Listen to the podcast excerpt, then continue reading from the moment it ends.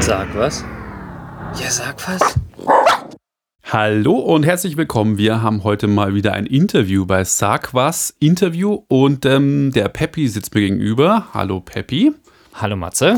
Und wir haben uns natürlich, wie es sich für ein Interview gehört, wir interviewen uns nicht selbst, sondern wir haben auch einen Interviewgast, den haben wir live zugeschaltet aus Berlin gerade per Skype und das ist der Christoph. Hallo Christoph. Hallo. Der Christoph, der macht folgendes. Und zwar, wir hatten vor ein paar Wochen, oder es ist, glaube ich, schon zwei, drei Monate her, da hatten wir das Escape Game, das ich in München getestet habe. Und der Christoph ist vom Escape Game und kam deswegen dann irgendwie auch auf uns zu und hat gesagt, hey, das ist ja cool, dass ihr was gemacht habt. Und jetzt ist er schon da und wir reden eben deswegen heute im Interview über das Escape Game. Aber Christoph, ich werde jetzt nicht so viel erzählen. Vielleicht erzählst du mal was über dich und deine Funktion beim Escape Game. Ja, das mache ich gerne. Ich arbeite bei Escape Berlin. Ähm, wir sind ein neuer Anbieter auf dem Markt und ähm, sind, haben eine riesige Fläche von fast 2000 Quadratmetern, die wir peu à peu jetzt zu immer mehr Live-Escape-Räumen ausbauen. Wir werden damit Europas größter Escape-Game-Anbieter sein.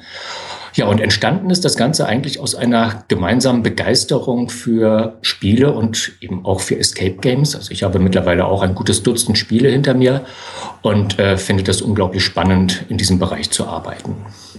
Mit den Münchner Escape Games habt ihr aber nichts zu tun, außer vielleicht eine freundschaftliche Beziehung, oder? Da haben wir eine freundschaftliche Beziehung. Wir haben also, bevor wir jetzt an den Start gegangen sind, haben wir eine so eine deutschlandweite Übersicht online gestellt über alle Spiele und Räume, die es gibt. Und da kommt man natürlich auch gerne und oft eben auch in Kontakt mit anderen Anbietern, eben auch in München. Und da gibt es schon so eine Szene, die mit, wir nehmen uns ja gegenseitig nichts weg. Wir sind da also freundschaftlich mit vielen Anbietern verbunden, auch in München. Und ähm, das ist auch immer ganz spannend zu sehen, was da in den anderen Städten entsteht, weil das Ganze lebt ja und es entwickeln sich auch immer wieder neue Modelle und neue Spielideen. Das ist sehr spannend. Okay, jetzt sind wir eigentlich schon voll im Thema und reden über Escape Game, aber wahrscheinlich wissen nicht alle unsere Hörer, was Escape Games sind. Könntest du uns das nochmal kurz beschreiben? Was, was macht ein Escape Game aus und was ist es? Also ein Escape Game ist letztendlich ein Live-Escape Game, wenn wir mal ganz genau sind, weil Escape Games, die gab es ja schon früher am Rechner als reine Online-Spiele. Und vor ein paar Jahren sind die ersten in Japan und in Amerika, das war so ungefähr zeitgleich im Jahr 2007, auf die Idee gekommen, warum soll man nicht mal in Wirklichkeit, im echten Leben versuchen, Menschen in einen Raum einzusperren und die müssen sich dann über das Lösen von Rätseln eben befreien und den Schlüssel finden, um wieder aus diesen Räumen herauszukommen. So fing das Ganze an und an dieser Grundidee hat sich bis heute auch nicht viel geändert.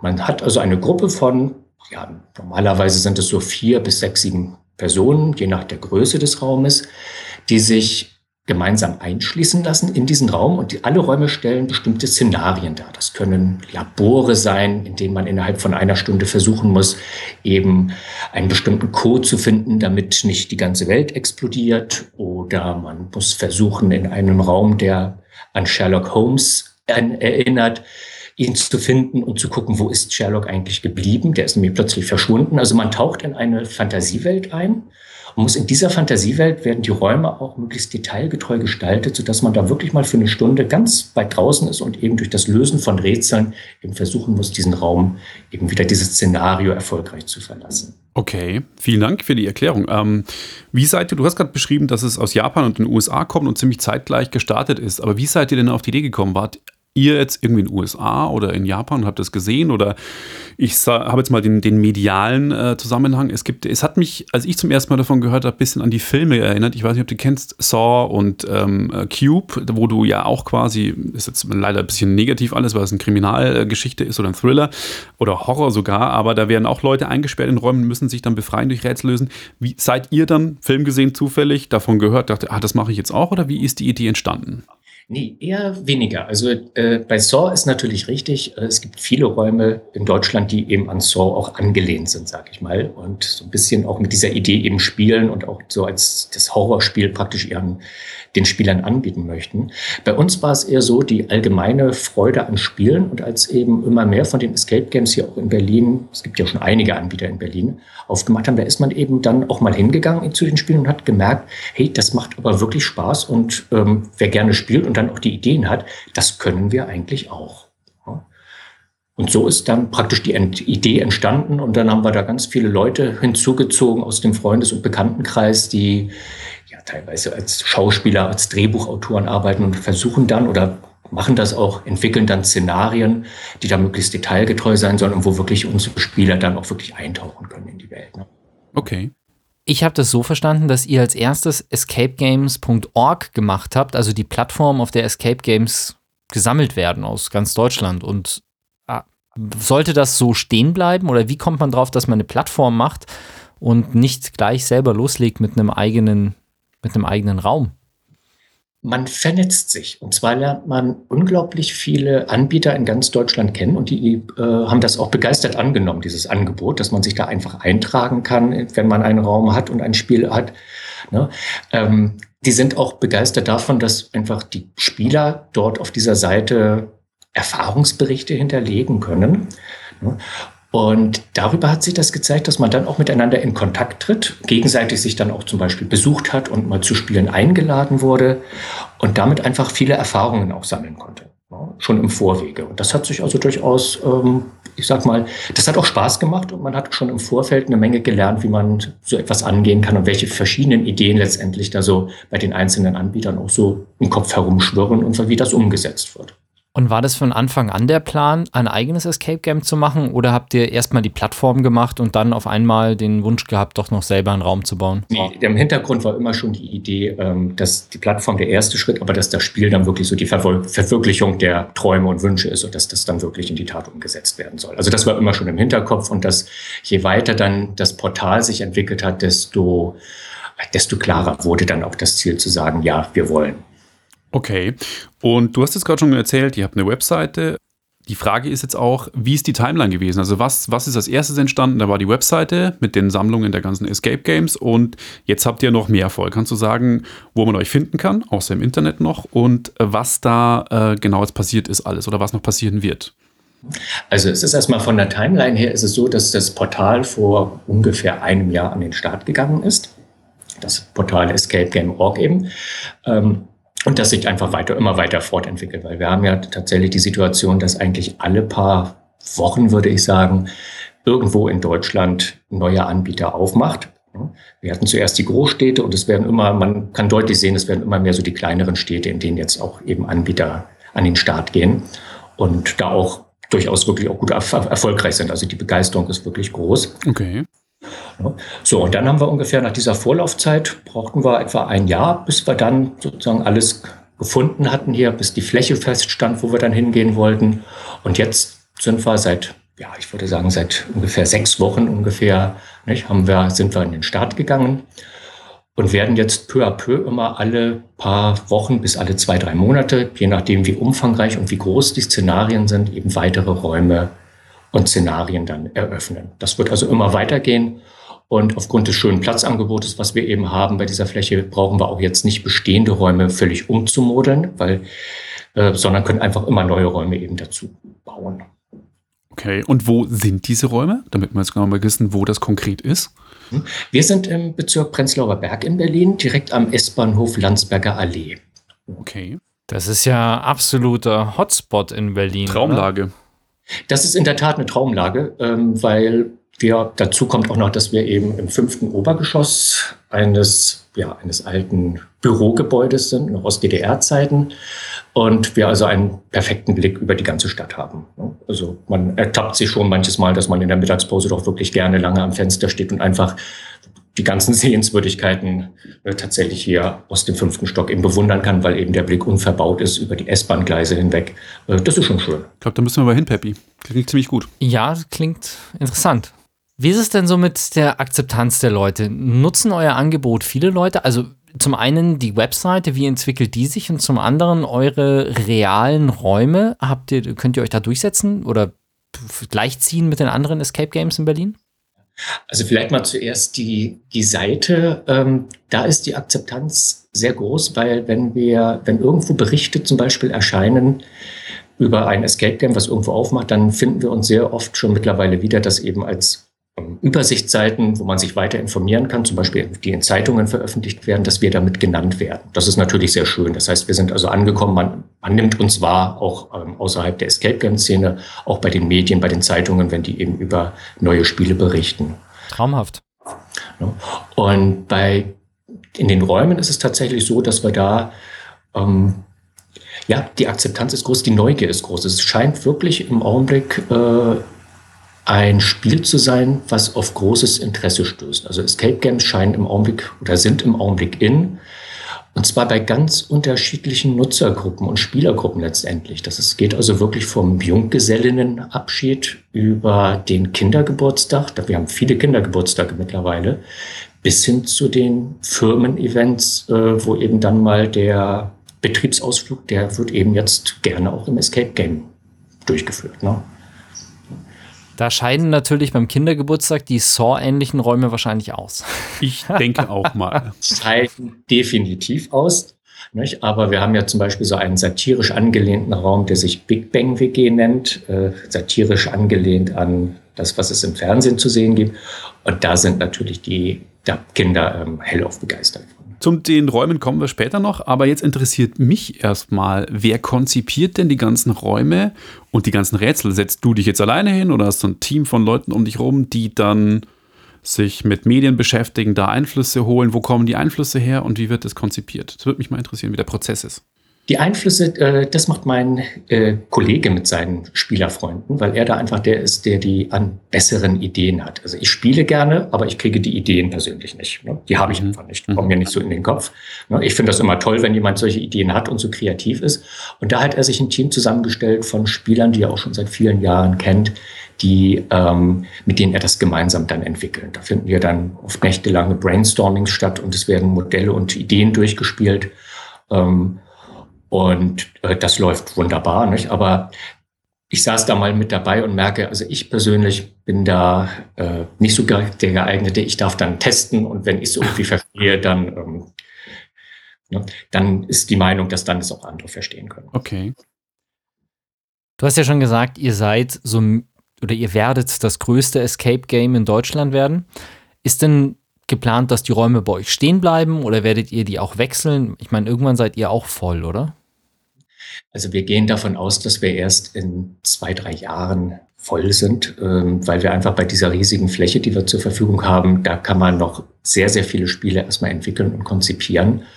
Und von daher sind wir da ganz zuversichtlich, dass, dann, dass wir dann am Ende so viele Räume auch haben werden, die dann auch bestehen bleiben können und erstmal nicht umgemutet werden können. Und was dann kommt, soweit blicken wir noch nicht in die Zukunft, äh, das wird sich dann zeigen. Habe ich das überhört oder hast du uns das noch nicht gesagt? Wie viele Räume werden denn bei euch jetzt mal ganz konkret äh, entstehen? Das steht tatsächlich noch nicht ganz fest, weil die Größe der einzelnen Szenarien, da gibt es immer noch mal neue Ideen und auch Änderungen. Aber es ist eben so, dass wir auf einer Fläche von fast 2000 Quadratmetern eben auf jeden Fall eine zweistellige Zahl von Räumen anstreben. Okay, das ist ziemlich, ziemlich cool. In München, als im Escape Game war, da war es ja doch, waren es drei Räume beziehungsweise drei Themengebiete, das war dann schon begrenzt. Aber hier gibt es auch nicht so viele leerstehende Flächen. Wir hatten es gerade schon zu den Themen, äh, da hast du schon ein bisschen was angeschnitten, die Kindergeburtstage. Was habt ihr denn für, für Themen im Portfolio? Kannst du was zu den, natürlich nicht die Rätsel erklären, klar, das wäre langweilig, das wäre gespoilert, aber einfach zu sagen, was gibt's denn? Genau. Also aktuell sind wir mit zwei Spielen und zwei Szenarien an den Start gegangen. Das erste war eben diese satirische Anlehnung an die Big Bang Wohngemeinschaft, wo wir eben auch das, was man so im Fernsehen sieht, eben ja, satirisch sozusagen aufgegriffen haben, aber auch Räumlichkeiten eben, die man dort sehen kann, eben nach, ein wenig nachgestaltet haben.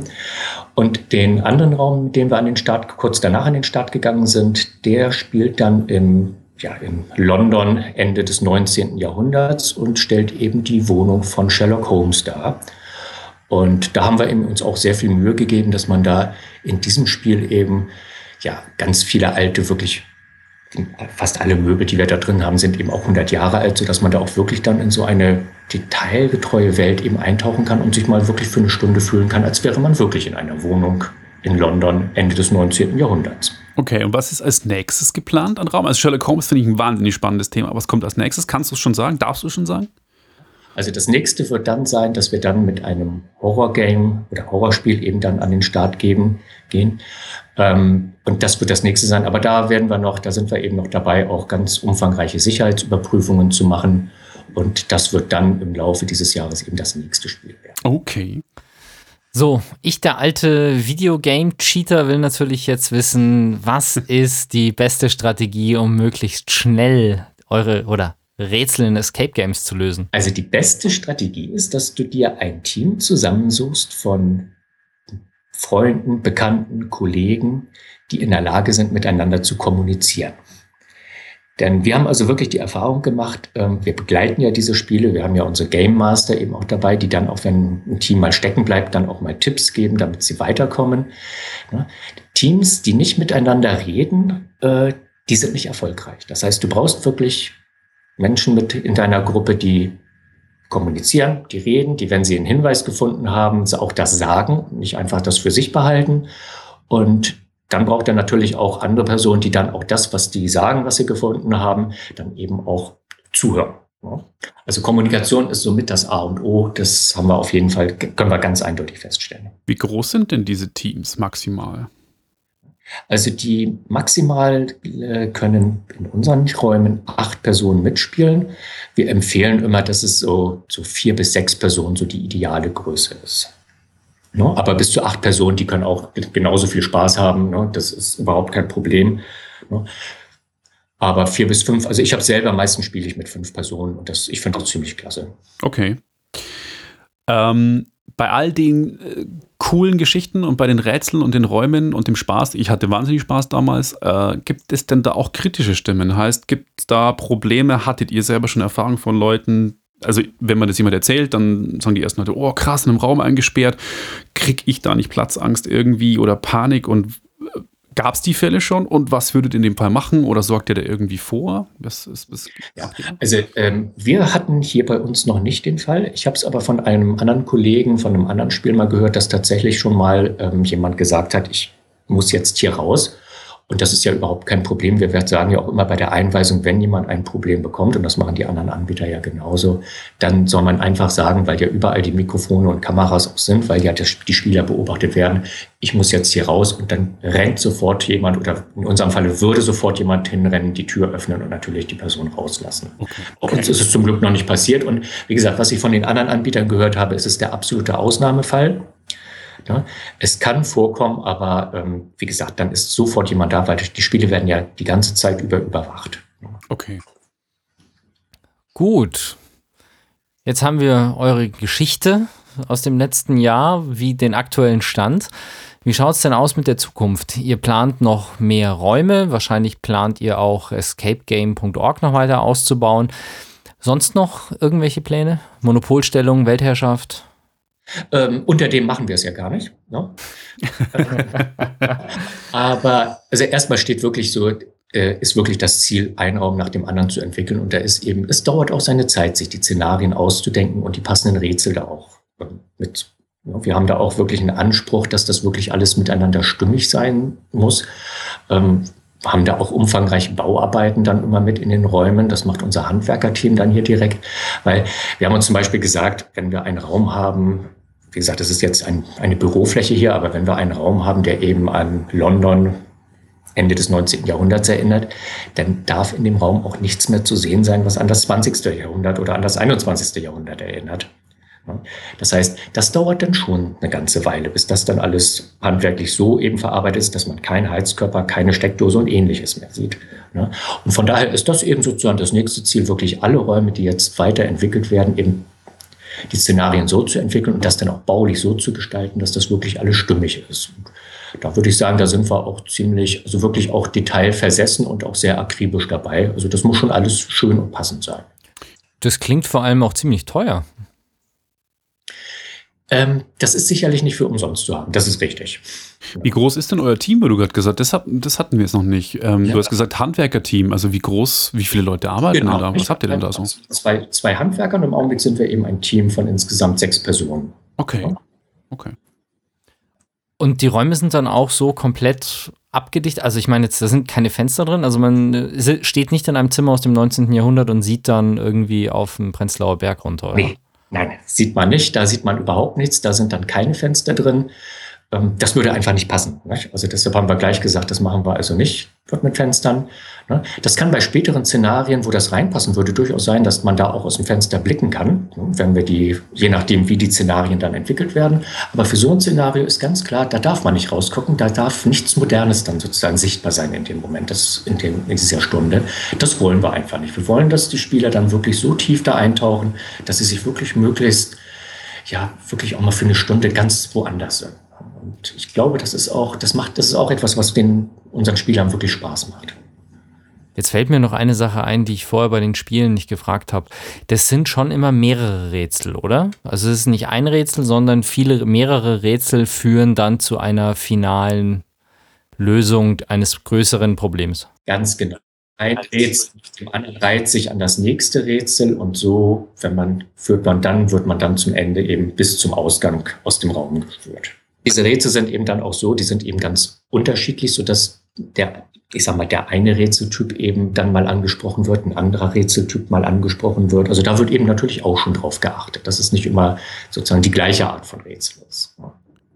Okay.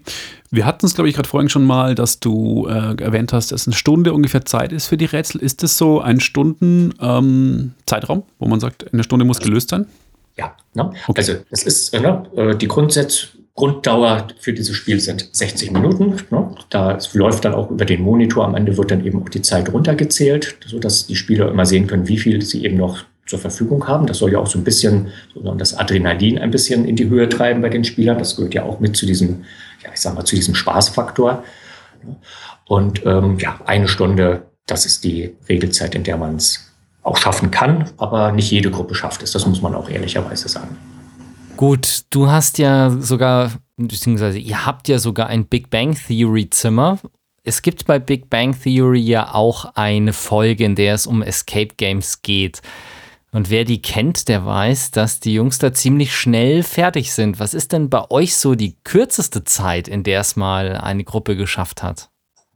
Also der Rekord im Augenblick, der liegt bei, ähm, ich bin mir jetzt nicht ganz sicher, 42 oder 43 Minuten. Aber doch wow, einiges. da ist noch Platz nach unten. Ja, aber ist doch einiges. No, aber da waren wir dann auch schon, äh, das war eine wirklich gute Gruppe, die das in der Zeit geschafft hat. Da, also Respekt auch vor so etwas. Ne? Mhm. Und zu guter Letzt noch die Frage, was kostet der Spaß eigentlich? Also man kann immer davon ausgehen, 20 Euro pro Person. Okay. okay. Das heißt, wenn man zu viert kommt, zahlen zahlt jeder 20 Euro, wenn man zu sechs kommt, genauso. Also es kostet nicht der Raum, sondern pro Person. Genau, ganz ah, ja. genau. Okay, das ist ein faires Modell, ja. Na super, wunderbar. Christoph, vielen Dank ähm, für deine Zeit. Hast du noch irgendwas, wo du sagst, das möchtest du noch loswerden und den Leuten noch mit auf den Weg geben? Vielleicht nur ein Tipp äh, an wir hatten ja früher, wenn man so an die Computerspiele gedacht hatte, hatte man ja immer so das Gefühl, dass das so ein reines Jungsding oder Männerding ist. Ne?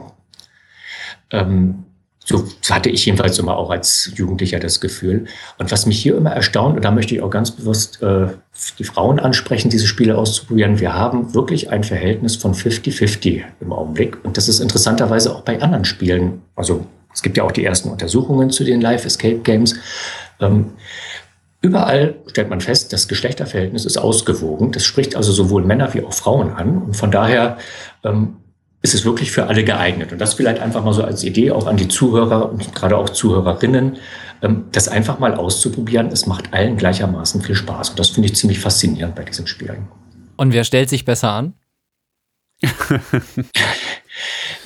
das hängt wiederum dann nicht von davon ab, ob jemand Mann oder Frau ist, sondern ob man kommunizieren kann oder nicht kommunizieren kann. Und da gibt es bei beiden Geschlechtern, haben wir festgestellt, sowohl die, die es können, aber auch die, die es nicht können. Ja, interessant. Ist es auch ein bisschen abhängig vom Rätseltyp? Du hast ja vorher gesagt, ihr habt verschiedene Rätseltypen. Gibt's, habt ihr schon festgestellt, dass bei, den, bei manchen Rätseln sich die Männer besser anstellen, bei manchen die Frauen? Nee, interessanterweise nicht. Interessanterweise nicht. Wir haben also in einem Raum ja, wo es um, eben um dieses satirische Big Bang-Spiel geht, da ist mehr Technik mit drin. Aber da kann man nicht sagen, dass da jetzt die Männer dominieren oder die Frauen in irgendeiner Form. Also jetzt mal diese alte Klischee-Denken, was ja eigentlich sowieso mhm ich sag mal, unsinnig ist. Aber äh, nein, kann man nicht sagen. Da stellen sich also bei den Technikrätseln die Frauen genauso klug an wie die Männer oder eben, wenn sie jetzt nicht miteinander zusammenarbeiten, eben genauso ähm, ich sag mal, halb klug oder semi-klug. Ne? Okay. Aber ich kann das bestätigen, was du sagst. Also wir hatten in unserer Gruppe damals von äh, fünf Leuten nur eine Frau dabei, aber die hat auch das wahnsinnig genossen und die anderen Gruppen waren, glaube ich, auch 50-50 und ich kann bestätigen, dass es definitiv auch was für Frauen ist. Also deswegen kann ich das auch nur so unseren Zuhörerinnen und Zuhörern mitgeben. Ja, probiert es alle aus. Es ist absolut geschlechtsneutral und macht allen Spaß. Kann ich bestätigen. Gut. Super. Christoph, vielen, vielen Dank für deine Zeit, die du äh, dir genommen hast, um uns das mal vorzustellen. Äh, für die Zukunft alles Gute. Weiter Dankeschön. Vielen Dank. Und, Und äh, ja. wir sagen Tschüss. Bis zum nächsten Mal. Bis denn. Wenn euch das nun gefallen hat, dann liked uns auf facebook.com slash sagwaspodcast und abonniert uns auf iTunes oder im Podcatcher eures Vertrauens. Alle Infos zur Show, den Themen und alle Folgen gibt es auch auf www.sag-was.com. Fragen, Anregungen und Feedback nehmen wir gerne über Facebook oder als Kommentar auf der Website entgegen. Und wenn ihr gerade Zeit habt, dann bewertet uns doch bei der Podcast-Plattform, auf der ihr uns gefunden habt.